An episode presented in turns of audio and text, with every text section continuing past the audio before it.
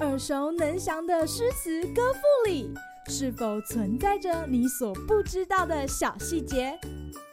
快跟着师傅麦恩居一起补充韵文当中的小惊喜！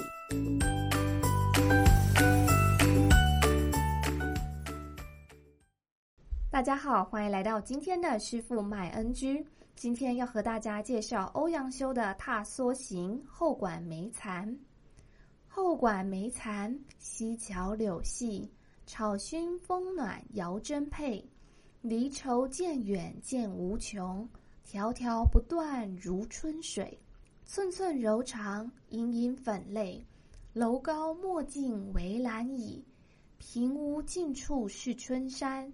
行人更在春山外。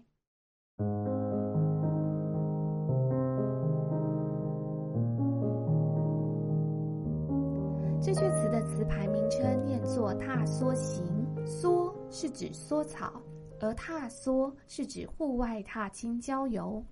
明代杨慎词品记载，韩弘诗《踏梭行草过春溪》，词名《踏梭行》本此。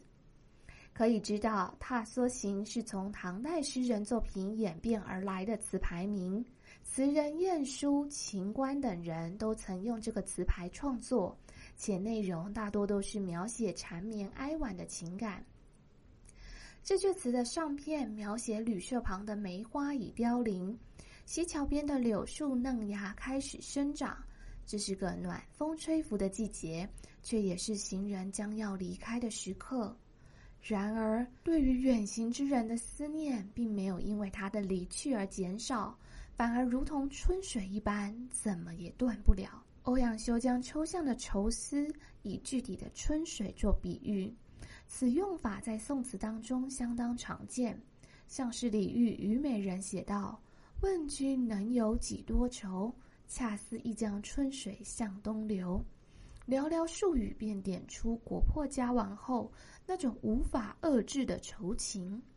冯延巳《夜惊门》则写：“风乍起，吹皱一池春水，将春水双关比喻为女子的内心。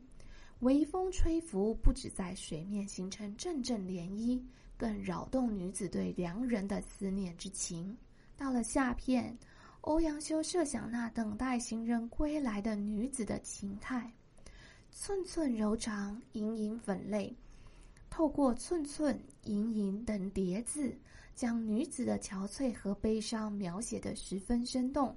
由于太过哀伤，所以还是不要登上高楼眺望，因为放眼望去是一片宽阔的草原，其尽头依稀可见高山，但思念的人更在那些高山之外啊。整阙词的视角由近至远。向外层层延伸，甚至还将外在自然环境全部纳入到主角的愁思当中。正如明代李攀龙在《草堂诗余卷》所说的：“春水写愁，春山逞望，急切急晚。”山水全都成为欧阳修在形容情感的具体形象。一方面能让愁情能以更含蓄委婉的方式表达出来。另一方面，则让读者有视觉化的想象空间。今日 NG 点，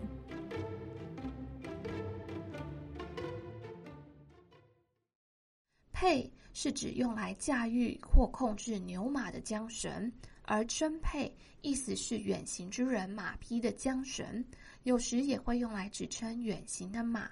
这是利用部分相关事物来代指全体的字词，例如柳永的《满江红·匹马区区》就写道：“匹马区区遥争佩，溪边古畔望斜日夕照，渐成山半。”词中描写一人一马匆匆赶路远行，只见夕阳西下，不知何时才能顺利归家的悲凉之感油然而生。好啦。今天的师傅买 NG 就到此结束，我们下回再见啦，拜拜！